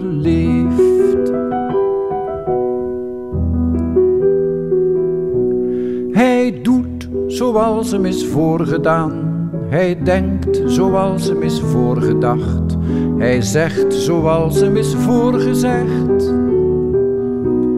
Misschien aan het eind van de laatste dag, dat dan hem de ogen zullen opengaan en hem tonen hoe mooi het had kunnen zijn.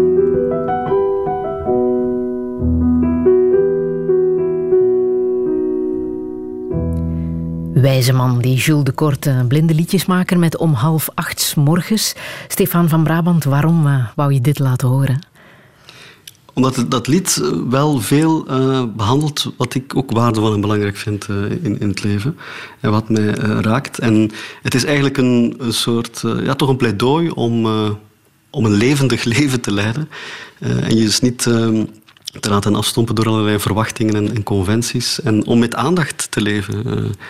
Dat, uh, en dat, dat verwoordt hij op een hele goede manier, vind ik. Hij stelt ook die routine in vraag, hè? onze ja. gewoontes waar we niet meer over nadenken. Ja.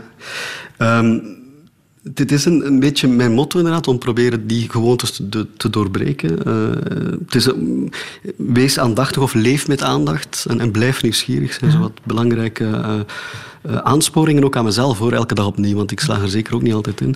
En ik moet mij ook voortdurend herinneren aan de de kracht van, van aandacht. Want het is het mooiste cadeau dat je, dat, je, dat, dat je jezelf kan geven. Zeker ook in tijden van voortdurende afleiding en, en concentratieverlies en overprikkeling ook en versnippering en verstrooiing is het denk ik uh, belangrijk om, om aandacht te cultiveren en, en het echt als een wondermiddel te zien om voller en rijker en, en ook intenser uh, te leven. En hoe doe je um, dat? Want als je op een dag kijkt hoeveel handelingen je elke dag doet, uh, hoe vaak je in herhaling valt, hoe, hoe kan je dan meer aandacht geven aan routineuze dingen?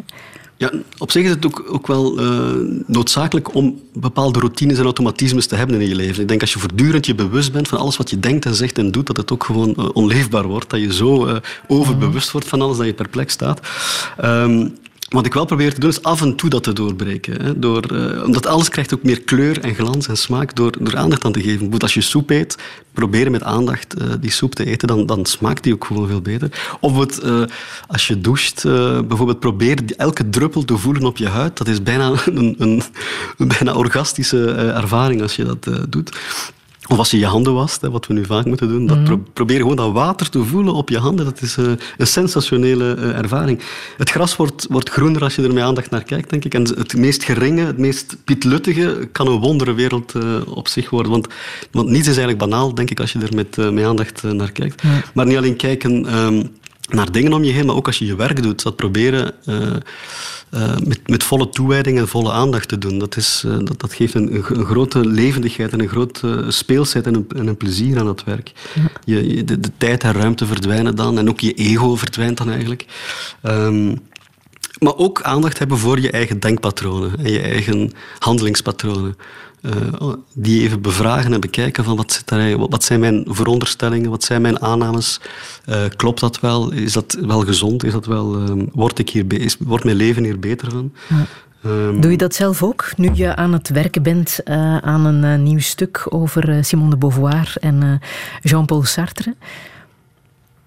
Uh, ja, ja, ik probeer. Nu, het is, het is wel moeilijk deze, deze dagen, moet ik eerlijk zeggen. Ik ben veel afgeleid. Ik check net iets te veel nieuwsites. Uh -huh. uh, heel veel vrienden zitten thuis nu en ja, sturen dan berichten of, of telefoneren. Dus het is. Um, iets minder moeilijk om de discipline eh, erin te houden. Maar, het- maar het lukt nog wel. Ik zit nog wel op schema. Ja. Wat fascineert jou zo aan die twee eh, figuren? Ja, de- het kadert dus in, in een meerjarenproject. Hè. Dus om de zoveel tijd kom ik met een nieuwe filosoof eh, op te proppen. En eh, ik dacht, ik ga eens afwisselen. In plaats van een monoloog ga ik nu eens een dialoog maken. En... ehm, ja, wat mij fascineert, niet alleen eh, wat ze betekend hebben in de filosofie en in de 20e eeuw, als publieke intellectuelen. Het waren eigenlijk vedetten, hè. Het, waren, het waren supersterren in, in, in, eh, in Europa. In, eh, in de vorige eeuw. Ehm, maar ook gewoon hun relatie is buitengewoon eh, interessant. Ik ben nu veel over hen aan het lezen, veel biografieën en ook veel natuurlijk eh, primaire teksten, hun, hun eigen eh, romans en, en filosofische werken. En ik val, zoals ik dat bij Marx eigenlijk ook had hoor, ik val achterover al van verbazing. Ik ga er niet te heel veel over vertellen, want dan geef ik al veel geestige elementen uit hun leven prijs. Ehm, maar het was een, een heel bizarre verhouding die die twee hadden. En zoals je dat vaak bij filosofen ziet, dat eh, leven en denken, eh, eh, of, of dat doen en denken niet altijd eh, overeenstemmen. Dat, eh, dat er altijd wel een, een kloof ook gaapt eh, tussen wat, eh, wat soms het, ehm, eh, de gedachtegangen en de ideeën zijn en de idealen zijn en wat ze er in de praktijk vaak van, eh, van maken. Ehm, wat ik altijd probeer te doen is... ehm, de, de, niet alleen de menselijke kant van die filosofen eh, eh, voor het voetlicht te brengen, ehm, maar ook de veelkantigheid. Dus het, het zijn nooit, eh, zowel bij Socrates als bij Marx en nu ook bij Sartre Beauvoir, is het niet de bedoeling om hen- op een, eenzijdig op een voetstuk te plaatsen. Ik probeer ook altijd de, de, de, gebrokenheid van al die figuren en de tragische dimensie van zowel hun denken als hun leven te laten zien. Ja, als je over hen leest, dan zal je ongetwijfeld ook over Camus hebben gelezen. Hè? Want die kenden elkaar goed en zaten Ja. vaak samen op café. Café Mhm, de Fleur in, eh, in Ja. Parijs. Het waren letterlijk toogfilosofen. Ja. En, eh, maar ehm, Camus was... eh, ze hebben op een bepaald moment is er wel een breuk geweest. Hè. Dat had allerlei redenen. daar ga ik misschien niet over uitweiden. Maar inderdaad, ik kom ook Camus tegen. En zeker ja, in deze tijden is... is ehm, denk je dan natuurlijk meteen ook aan, aan de pest. Heb je dat werk. nog eens herlezen? Nee, ik heb het niet herlezen, maar wat ik mij ervan herinner... eh, het gaat over Dr. Rieu en over wat er allemaal gebeurt. En de laatste zin is me wel bijgebleven. Dat, dat hij zegt, ja, er is eh, meer bewonderenswaardig aan de mens dan, dan verachterlijks. eh, zegt hij op het einde ergens, denk ik. Ehm, dus ondanks alle ellende en alle miserie... en ook wat mensen allemaal elkaar ook aandoen in crisissituaties... eh, blijft hij toch eh, moed putten dat het ook het beste eh, in de mens naar boven kan halen. Ja, maar toch een fascinerend verhaal hè, over die stad die van de buitenwereld wordt afgesloten omdat de Ja. pest heerst en wat de reacties van de mensen zijn hè, op die gebeurtenis. Ja. En wat bij Camus in zijn filosofie vaak terugkomt, is ehm, toch met de moed wanhoop vaak, of, of tegen beter weten in, toch ondanks alles eh, de strijd aangaan, u verzetten tegen eh, onrechtvaardigheid. En altijd eh, gaat hij voor broederlijkheid en voor solidariteit. Ehm, een beetje, zoals in dat andere belangrijke werk van hem, de mythe van Sisyphus, hè, de, die, die rotsblok die altijd naar boven moet worden... ge- getild eh, door Sisyphus. Hij is daartoe veroordeeld door de goden. Maar eens dat die rotsblok boven de berg is, eh, rolt hij terug naar beneden en moet hij weer alles opnieuw doen. Wat eigenlijk een metafoor is voor de totale absurditeit en to- totale zinloosheid van alles menselijk streven en, en handelen.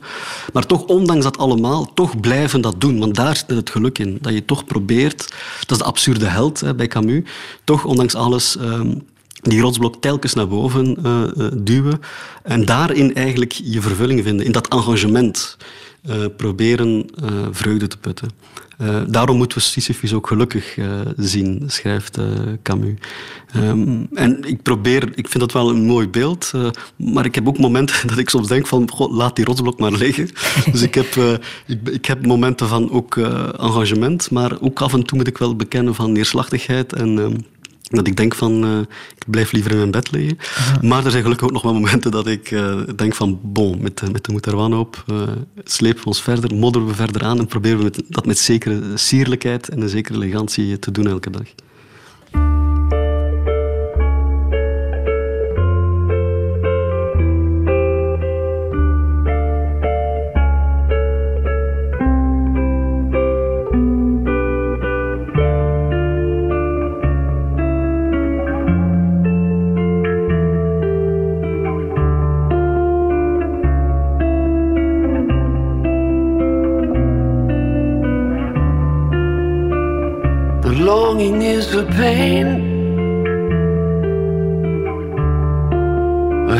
Pressure on my chest.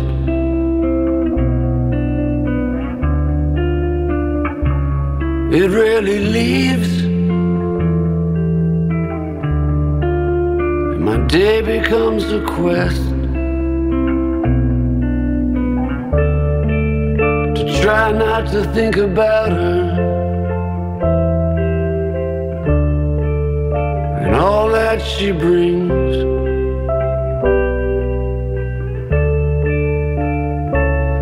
Forget about her magic. All the beautiful things. Surely there are other things to live. But I can't think of one single thing that matters more than just to see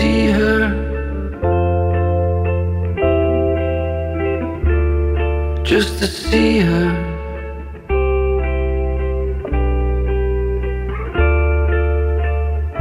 Her smile, her touch.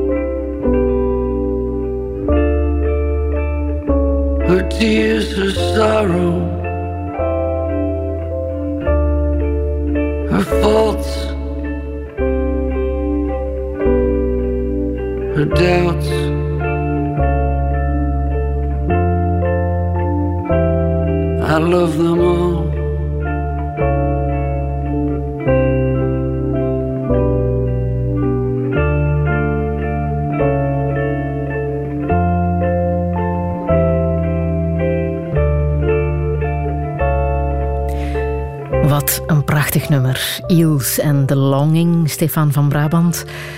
Welke betekenis heeft dit lied voor jou? Ja, ik vind het een prachtig nummer. Ik ben heel grote fan van uh, Iels. Ook weer door de schijnbaar heel eenvoudige, directe taal. Waarin toch heel zoveel um, diepzinnig zit, vind ik. Um, en dit gaat over het verlangen. Verlangen is pijn, willen is, is lijden. Um, maar tegelijkertijd zegt hij ook, het, is, het heeft ook iets heel moois. Hè. Wat, wat, uh, Um, hij zegt, zonder dat verlangen zou het leven, um, of zonder die pijn ook, zou het leven uh, uh, armzaliger zijn. Er zijn twee elementen die ik heel belangrijk vind. Dat hij op een bepaald moment zegt, ik neem, ik zie, ik neem alles, ook de, de, de zwakheden van, van, mijn, van mijn geliefde, ik, ik, ik, ik verzoen me ermee, ik neem het er allemaal bij. I love them all, zingt hij op een bepaald moment, mm -hmm. vind ik heel mooi.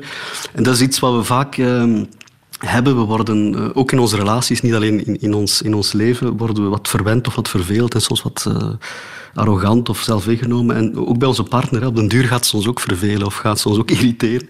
Ze worden voorspelbaar en we kennen zijn of haar gewoontes en voorkeuren en gebreken.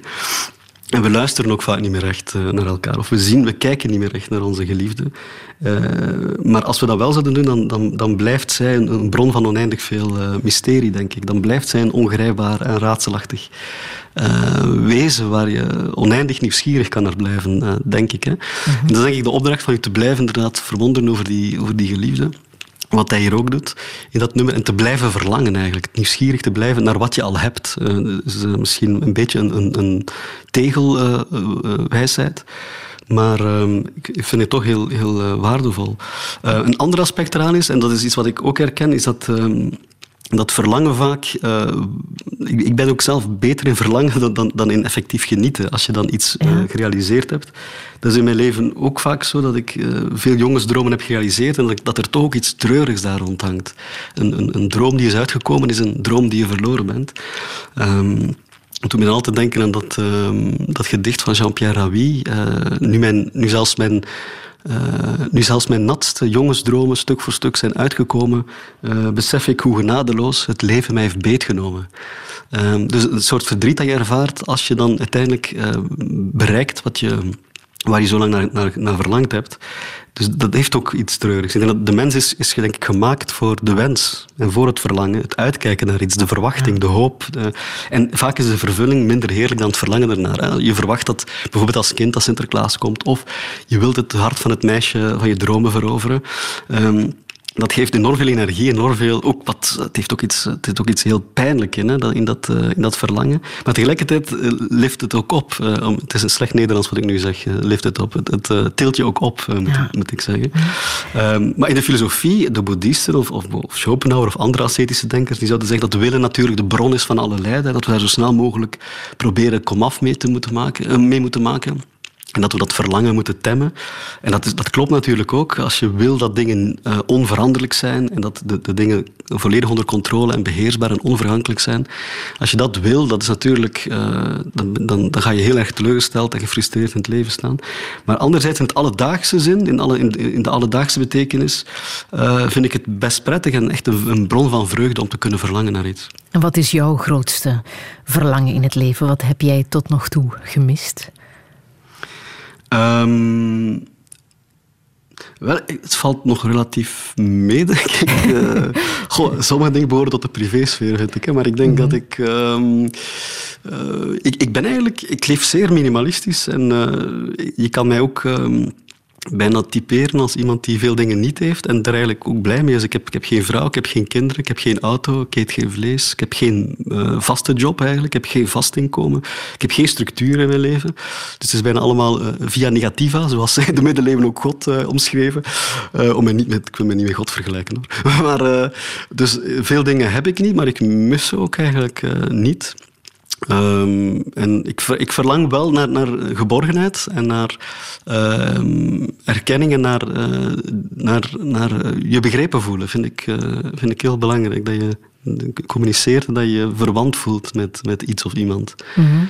um, en dat je de illusie even hebt van te kunnen samenvallen, maar toch de ander de ander te laten zijn. Vaak willen we de ander naar ons hand zetten, willen we ze kneden naar ons beeld en verwachting en wens. En toch proberen die ander, die vreemde ander te laten zijn. Dat is prachtig. Hè? En, uh, dus dat soort ontmoetingen vind ik wel, uh, ook op amoureus gebied, uh, ja, daar verlang ik altijd wel naar. Ja. En wat zijn de voordelen van, mag ik zeggen dat het een soort modern kluizenaarschap is dat je, dat je leidt? Ja, maar ook, ik zou het zelf nooit zo benoemen, want dat heeft alweer zoiets uh, romantisch dat, er, dat ik er dan zou willen rondhangen. Dat heeft het ook niet. Het is eigenlijk gewoon bewust en zelf gekozen en ook vanzelf ook zo ontstaan. En ik voel me daar zeer goed bij. Ik heb heel veel gewoontes en, uh, en bepaalde, niet, niet maar toch bepaalde hebbelijkheden. En ik vind dat eigenlijk heel comfortabel en heel vrij zo. En, ik ben ook altijd heel blij als ik, uh, ik, ik... Ik hou natuurlijk wel ook van, van uh, vrienden te zien. En, en, uh, maar ik ben altijd wel blij als ik terug alleen thuis zit. En dat ik in de stilte en de rust zit. En, en, en, en, en wat doe je graag en, en goed alleen? Ja, ik kook heel graag. Ik kan heel erg genieten van, van, ja, van lezen en tv kijken en films zien en zo verder. Dus ik kan eigenlijk alles heel goed alleen. Wandelen. Ik ben, ik ben een... een en, uh, ik ga heel graag naar de, naar, de, naar de Zwitserse bergen. Dat is eigenlijk voor mij toch een soort paradijs. Um, heb ik ontdekt door, eh, door de familie Timmermans, heel dierbare mensen in mijn leven. Die hebben mij tien jaar geleden ooit eens meegenomen naar Saas-Vee. En dat is echt zo'n plek waar ik, uh, waar ik thuis kom. En waar ik alleen maar in die, in die prachtige berglandschappen wandel en rondtrek. Um, en ik ben dan niet eens veel aan het nadenken. Ik ga gewoon helemaal op in dat, in dat landschap. En dat is, dat is echt wel, dat is een moment van vervulling uh, dat niet gaat vervelen. Ja. Uh, want vaak gaat gaat alles, zelfs, zelfs geluk en, en vrede en, en welvaart, gaan op den duur vervelen. Maar dat is, moet ik eerlijk zeggen, niet. Ik kan mij blijven verwonderen, elk, want ik ga daar heel veel naartoe. Dus ik probeer ook wel andere gebieden in Zwitserland te, te ontdekken. Um, maar ik ga heel veel jaren toch terug naar diezelfde plek. En het is toch iedere keer anders. Ik blijf me iedere keer weer verwonderen. De, de, het landschap verandert toch iedere keer, of de lichtinval is anders. En uh, dat, dat, is echt een blijvende vorm van, van verwondering. Ja. Meditatie en tai chi uh, doe je ook, hè? Dat heb ik jarenlang gedaan, uh, jaren geleden. Nu doe ik, dat, doe ik dat wat minder. Ik mediteer nog wel elke ochtend en ik, ik heb wel zo wat ademhalingsoefeningen die ik doe. Um, maar dat tai chi heb ik jarenlang gedaan. Ik heb ook zen-boeddhisme beoefend in een sangha bij Tom Hannes, die misschien ah. mensen niet zeggen. Zeer goede schrijver ook.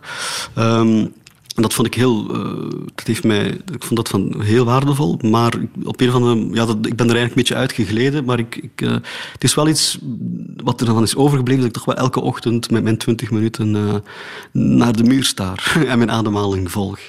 Maar als ik het hoor, dan als je een cijfer zou moeten geven hoe gelukkig dat je bent op een schaal van 10, scoor je denk ik vrij hoog.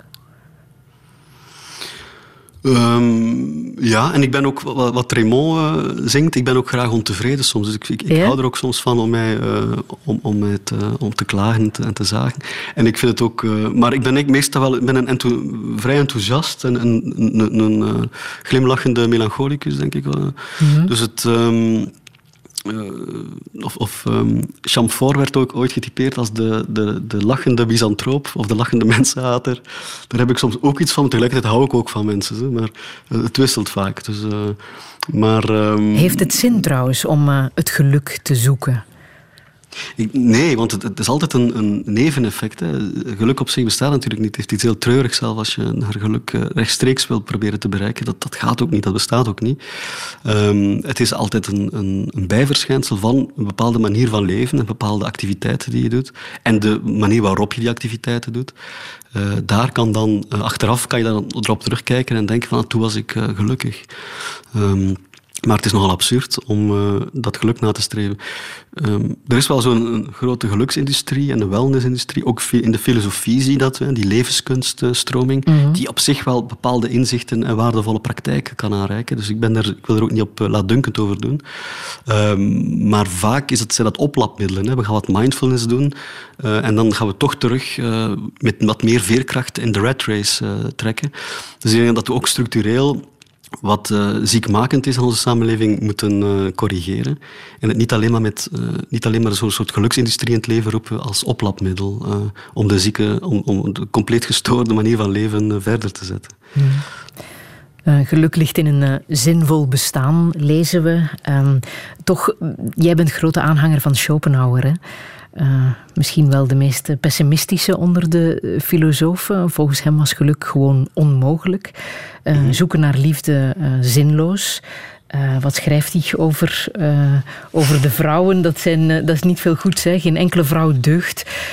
Ze zijn kinderlijk, wispelturig en onbetrouwbaar. Heeft hij daar geen punt, Frida?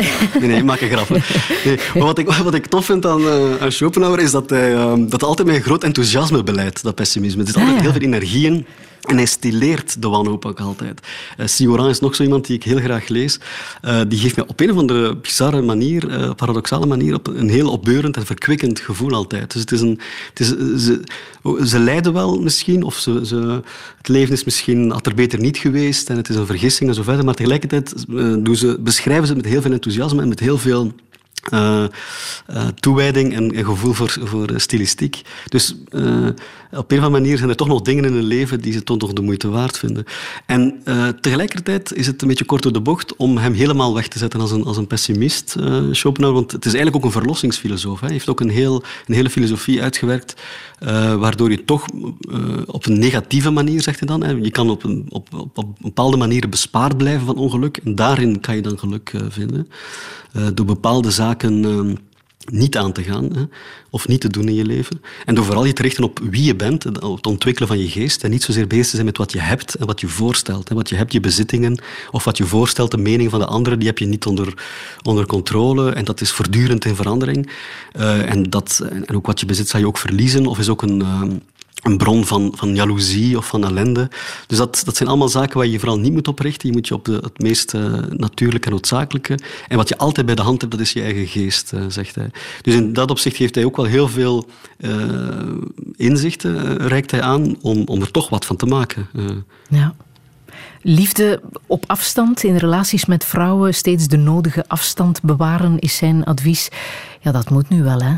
Ja, dat moet nu wel. En heeft een prachtig beeld van twee uh, egels, twee stekelvarkens, uh, op, een winter, op een winternacht. Die, ze proberen warmte te zoeken bij elkaar, maar door die stekels doen ze elkaar pijn. Dus moeten ze een beetje uit elkaar gaan, maar dan hebben ze het koud. Dus ze moeten voortdurend zoeken naar de juiste afstand tot elkaar om toch een klein beetje warmte te hebben en toch elkaar ook geen pijn te doen. Ik vind dat een prachtige metafoor van hoe je met ehm, met mensen moet omgaan. Je moet in zekere zin zoek je ze wel graag op en heb je ze wel, wel uh, een warmte nodig, maar je moet ook op een bepaalde manier toch altijd ook een zekere uh, uh, afstand uh, bewaren, denk ik. Het is ook een, enfin, troost, dat zijn een troostrijke gedachte in, in tijden ja. van corona. Ik, ik moet eerlijk zijn dat ik het ook wel fijn vind om, om toch gekwetst te blijven worden. Dus ik Aha. vind dat wat, wat, wat natuurlijk een hele bange mens die probeert elke kwetsuur uit de weg te gaan.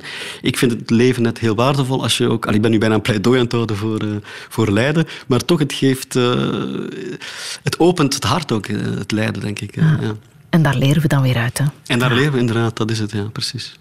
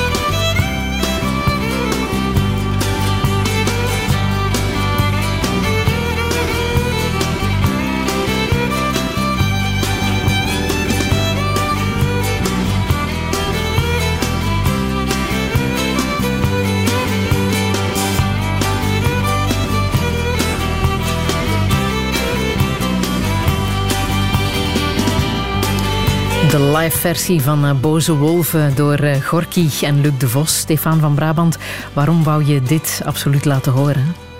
Omdat uh, Luc de Vos ehm, ja, heel belangrijk is in mijn leven. Ehm, nog steeds um, en echt een, ja, een, rolmodel altijd is geweest. Samen met, met Peter van den Ede is ook zo iemand die heel belangrijk is in mijn leven. Of Rudy van den Dalen. En ik vind het een prachtnummer. Uh, met onsterfelijke verzen, de, de, de tweede, tweede strofe. Uh, ik zag Eddy op de laatste trein. Hij vroeg, ga je mee met mij? We liepen door de lange nacht en we dachten niet aan later. En we dronken samen tot aan de morgen en we sliepen op een bank. En ik zong een oud vergeten lied van toen ik bij je was. Ja, ah, prachtig. Ja. Ja. ja. zijn dood heeft veel mensen geraakt. Hè? Uh, jou waarschijnlijk ook heel erg. Um, ben jij bang voor de dood? Um, je weet niet dat je dood bent, dus op zich is het, is het, uh, is het een letterlijke gebeurtenis waar je niet bij bent, dus waar je niet hoeft voor bang uh, te zijn. Maar uh, het, aftakelen, dat natuurlijk, dat wil ik niet. En ik, ik ben nogal voorstander van, van euthanasie. in dat opzicht, als het, ik, ik vind het leven aangenaam. Als het minder aangenaam is, dan hoeft het ook voor mij niet meer. Ik ben er nu ook niet zo aan gehecht. Um, dat maakt mij... Uh, maar niets natuurlijk is iets bizar. Hè? Dat, we tuimelen er allemaal in, in die, uh, in die vergetelheid. Um, en daar, dat kan mij wel, uh, ik kan er wel perplex van staan als ik daarover nadenk. S'nachts in mijn bed staren naar het plafond. Dus dat overkomt me nog wel eens. Um, maar het maar het valt wel mee. Ik heb, het is niet dat het... Eh, nu, onderhuid zal ongetwijfeld, is het doodsangst misschien wat ons allemaal toch drijft om van alles te proberen te doen uh, in ons leven. Maar bewust heb ik er niet zoveel last van. Ja, en het mag ook nog wel even duren, hè? want je bent uh, nog maar net de veertig voorbij. Wat zou je echt nog mhm. willen in het leven? Ik wil films wil ik heel graag nog maken, omdat ik een grote filmliefhebber ben. En ik heb nu ook met Trio gemerkt dat, dat het mij toch wel heel veel plezier doet om te zien hoe die teksten uh, ook werken in film. Ik wil sowieso nog een paar theaterstukken maken. Eventueel ook televisie, als mij, dat, uh, als mij die kans nog gegeven wordt. Um, om iets rond uh, filosofen te maken. En ik ben nu ook aan een nieuw boek bezig over hoop. dus ik, dat zijn allemaal projecten die ik, die ik allemaal wil. En misschien zelf nog weet, wie weet aangespoord door, door uh, vandaag uh, misschien nog eens muziek maken of zo. Ah, ook, ja. Ja, ja. Ja, Welke boodschap wil je hier nog meegeven? Een boodschap die ik wil meegeven is dat, dat we maar best ons kunnen verzoenen of aanvaarden met het feit dat het leven altijd gestuntel en gepruts is. En er is zo'n zin van Bukowski, die staat ook op mijn, op mijn Facebook van nobody else knows what they are doing either. eigenlijk weet niemand het. En zelfs professoren hebben soms last van het imposer-syndroom. dus iedereen probeert ook wat en doet maar wat en speelt ook maar een bepaalde rol, alsof hij wijsheid of waarheid in pacht heeft. Maar uiteindelijk zijn we allemaal maar een beetje aan het aanmodderen. En dat het universum koud en onverschillig is, maar dat wij wel dat deel zijn van het universum als mens, dat, dat naar zichzelf kijkt en dat wel ergens omgeeft, dat vind ik toch een belangrijk iets. Wij zijn de zingevers in een, in een voor de rest doelloos, leeg en absurd universum. Net omdat we die precaire uh, conditie en onze feilbaarheid en, en, en, delen als mensen, kunnen we, is het misschien niet, niet slecht om wat meer begrip en mededogen en uh, uh, zorgzaamheid aan de dag te leggen voor elkaar. Mm. Dat wil ik meegeven. En ook wat ik ook eigenlijk nog wil vertellen, is dat filosofen het eigenlijk ook allemaal natuurlijk niet weten. Hè. Dus uh, uh, dat een filosoof, is, een filosoof is, is een wegwijzer. Hè. Hij toont de weg, maar hij gaat niet altijd zelf noodzakelijk uh, de weg die hij, die hij aanwijst. Ja. Dus hij, is, hij begeert alleen maar wijsheid. Hij, daarom, hij verlangt ernaar omdat hij net die wijsheid en die waarheid uh, niet bezit of die niet altijd consequent in de praktijk weet, uh, weet om, om, te zetten. Dus misschien is de filosoof wel de grootste prutser, met, met, verschil, met, met, dat verschil met het merendeel van de mensen dat wij het wel af en toe eens beseffen en ook toegeven dat we eigenlijk maar prutsers zijn en het allemaal ook niet weten. Stefan van Brabant, ik heb nog muziek van Tort Gustafsson. Ja, ja, ja, ja. Graceful Touch, wil je daar nog iets aan toevoegen? Of zullen we gewoon luisteren? Nee, gewoon luisteren. Het, is, het, het, het, het zegt alles. Door, er zit geen enkel woord in, maar het zegt alles. Zullen we doen.